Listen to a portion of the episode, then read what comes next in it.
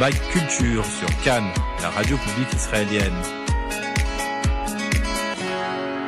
Bonsoir à tous, Emmanuel Adao, micro ce soir avec vous et j'ai le plaisir de vous faire découvrir, en tout cas je pense que vous allez découvrir, le portrait d'une femme d'exception, une figure du judaïsme et du féminisme juif, il s'agit de la rabbinite Frecha Sasson. Et pour cela, eh bien, j'ai l'honneur et le plaisir d'avoir avec nous Gabriel Abensour, qui est philosophe, enseignant, chercheur et qui a dressé le portrait de cette femme absolument exceptionnelle. Bonsoir Gabriel. Bonsoir Emmanuel. Alors une femme d'affaires d'origine irakienne, née en Inde, qui est née en 1859, c'est ça? Exactement. Incroyable son destin. Incroyable ce portrait de femme. Alors effectivement, alors ce qu'il faut comprendre, c'est que en fait la famille Sasson, on la connaît mal aujourd'hui, mais c'était un peu, euh, si vous voulez, les, les Rothschild de l'Orient. C'était une des familles, une des familles juives les plus riches et donc, euh, le Frecha, qu'on a appelé plus tard Flora lorsqu'elle lorsqu'elle arrive en Angleterre, est née dans cette famille-là. Et c'est donc en fait elle, elle naît dans, dans une sorte d'empire, dans une sorte de, de, dans une famille de commerçants extrêmement riches, mais aussi extrêmement pieux. Alors elle naît à Bombay parce qu'à cette époque-là beaucoup de, de juifs euh, irakiens sont, sont, commerce, sont font du commerce avec l'Inde et aussi avec l'Angleterre.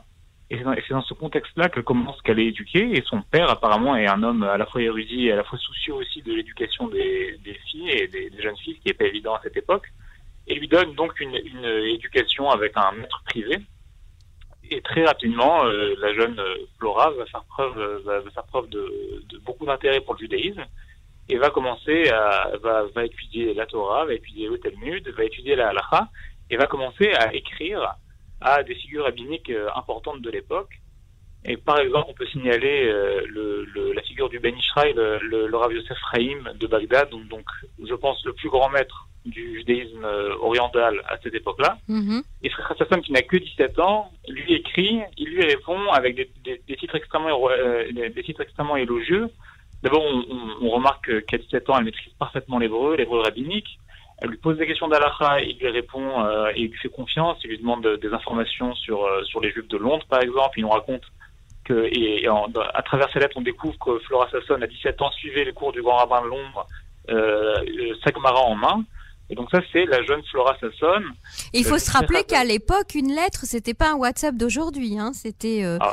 tout un cheminement pour euh, pour avoir une vraie correspondance et pour euh, et, et pour maintenir cette correspondance c'est sûr. Euh, on peut imaginer aussi que le, fait qu'en fait que, la famille Sasson avait des avait des euh, des commerces un peu partout dans l'empire britannique et donc à la fois en Inde, en Irak et à Londres facilitait un peu ces échanges là. Mais effectivement à l'époque c'était pas c'était beaucoup plus compliqué qu'aujourd'hui et euh, donc elle a un échange un échange épistolaire très important qui commence donc très jeune dès 17 ans. Mais ce qui est impressionnant c'est que plus ces années passent plus on réalise à travers ces échanges épistolaires qu'en réalité euh, c'est pas simplement une femme érudite, c'est en fait elle-même une euh, c'est elle-même une, une, femme euh, qui peut qui a une érudition suffisante pour enseigner, pour apprendre. Et donc elle commence euh, à travers ses écrits avec d'autres grands d'autres figures rabbiniques importantes comme le, le grand rabbin d'Israël Nissim, donc avant qu'il se nomme grand rabbin, elle écrit dans les années 20 et donc et cette fois c'est, c'est plus uniquement des questions mais c'est véritablement des échanges, on va dire, de, rabbin à rabbin, j'ai envie de dire. Et d'ailleurs, c'est ce que souligne le Rav Nissim lui-même, puisque le Rav Nissim, lui écrit dans les titres, d'abord il l'appelle il et il rajoute toute une liste de titres euh, honorifiques réservés généralement aux hommes, et il souligne, il écrit même au début d'une de ses lettres, la seule femme de notre époque qui, euh, est euh, une érudite comme tous les autres rabbins.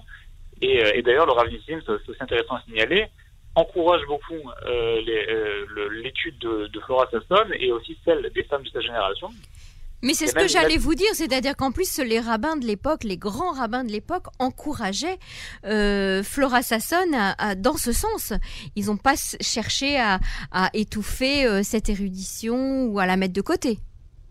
Alors euh, effectivement, il y a une lettre très intéressante du Rav Nissim à ce, à ce sujet-là parce que, euh, en fait, on apprend à travers cette lettre que Flora Sasson a demandé à, ne, à, ce que son nom n'apparaisse pas dans, dans, une, dans une des lettres qu'elle avait publiées et que qu'elle avait envoyées au Rav Nissim et que le Rav Nissim s'apprêtait à publier dans son livre, dans son livre de responsa. Mm-hmm. Et, et ben, donc elle, elle, demande à ce que son nom n'apparaisse pas apparemment par modestie parce qu'elle estime, elle ne veut pas que les gens sachent que, que c'est elle qui écrit un Rav aussi important et que ce Rav lui répond.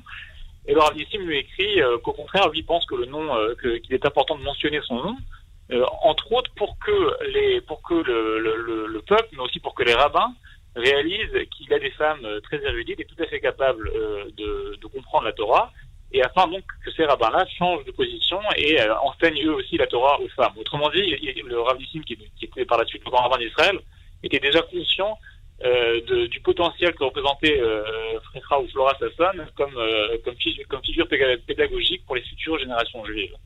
Alors il faut dire euh, que, que cette femme était particulièrement, euh, euh, elle faisait très attention à l'accomplissement des mitzvot.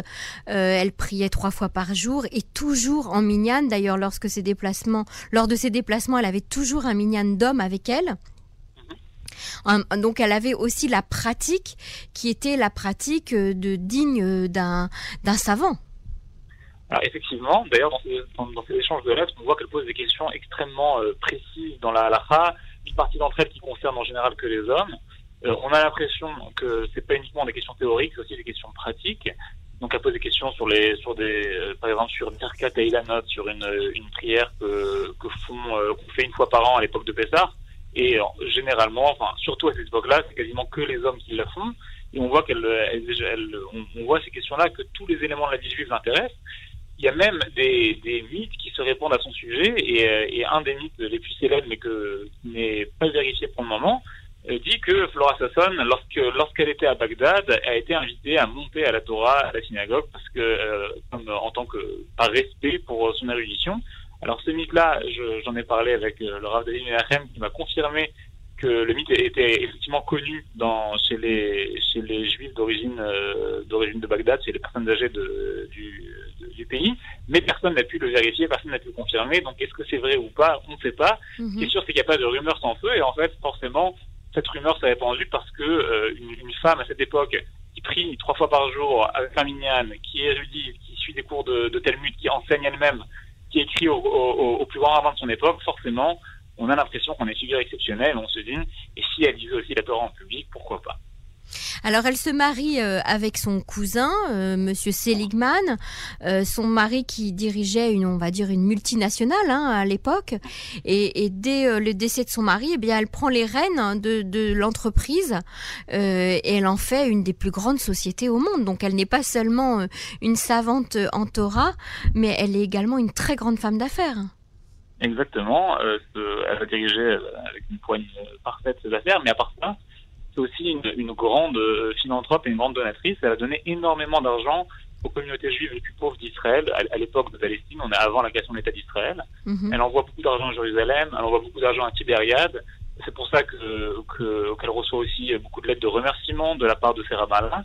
Et euh, sur le coup, elle ne distingue pas euh, les Ashkénazes et les Saras, puisqu'elle-même est d'origine orientale, mais elle, elle, elle, fait, elle, fait, ses dons à tout le monde, et notamment au grand rabbin, euh, l'un des responsables de, on va dire, de sa fondation était le grand rabbin Ashkenaz de Jérusalem, le rabbin euh, Tzvi Pessar Frank. Est-ce que vous pensez, euh, Gabriel Abensour, que les rabbins de l'époque lui donnaient tout ce cavode aussi parce qu'elle était une femme très riche et très généreuse? Bah, le, le, respect, le, le qu'elle a reçu, c'est probable, mais on voit que, on voit que dès ses débuts, dès son plus jeune âge, dès que euh, je vous ai parlé de cette lettre à 17 ans avec le Ben euh, elle, est, elle reçoit déjà ce respect. Mhm. Autrement dit, je pense que ces rabbins-là sont quand même conscients qu'ils ont face à eux, qu'ils ont face à eux une femme vraiment exceptionnelle.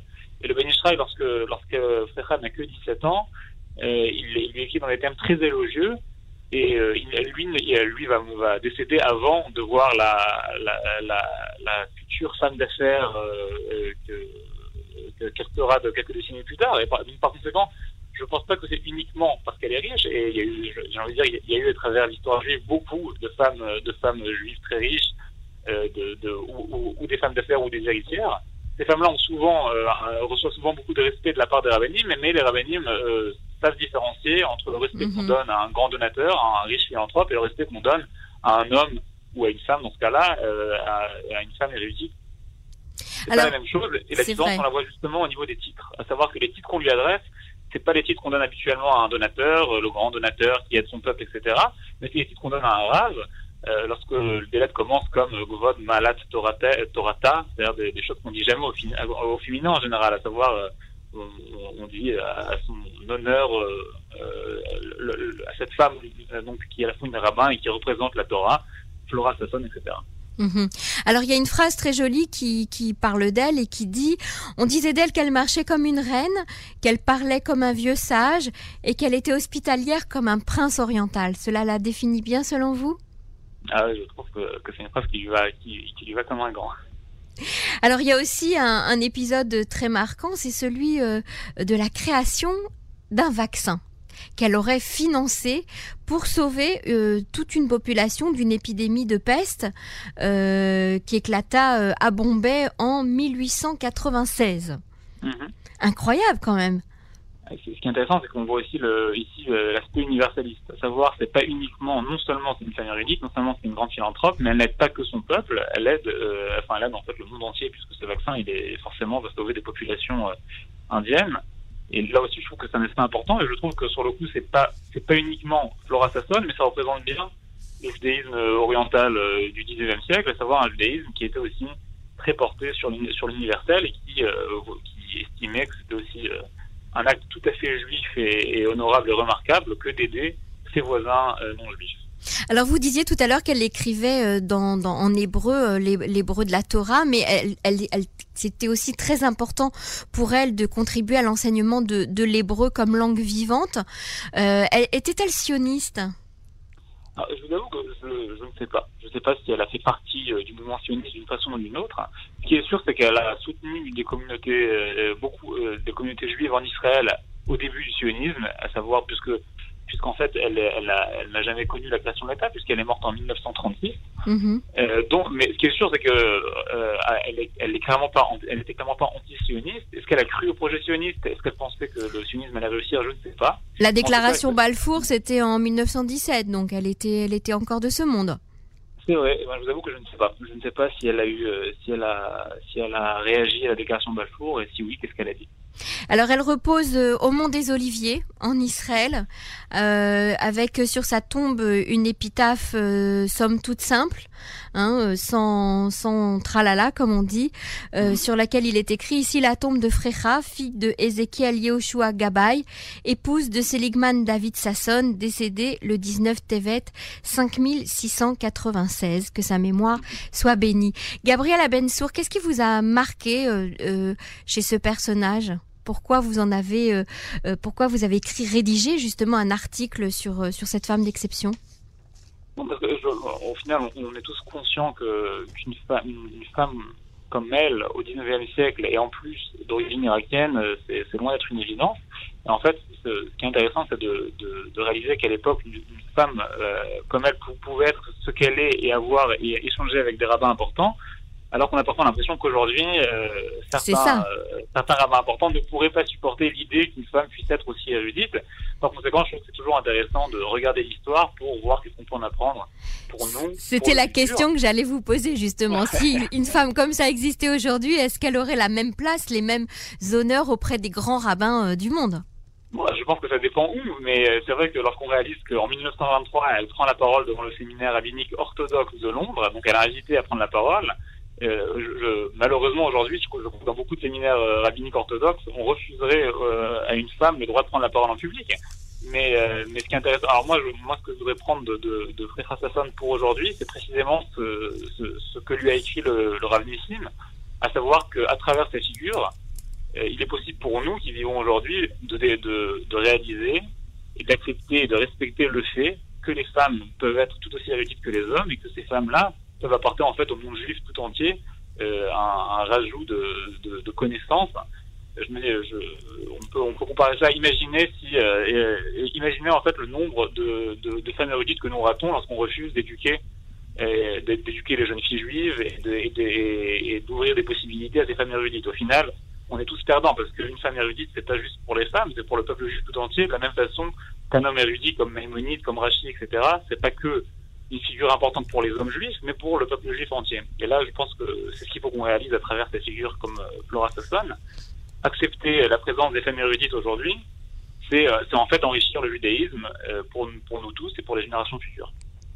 Je rappelle qu'on peut lire vos articles, Gabriel Abensour, sur votre blog, le blog moderne orthodoxe, et puis qu'on peut également euh, suivre vos cours euh, à Jérusalem et puis aussi à Tel Aviv. Merci à vous pour, pour toutes ces informations euh, concernant cette femme exceptionnelle, la rabbinite Frecha Sasson. À bientôt. Merci. Merci, au revoir Emmanuel.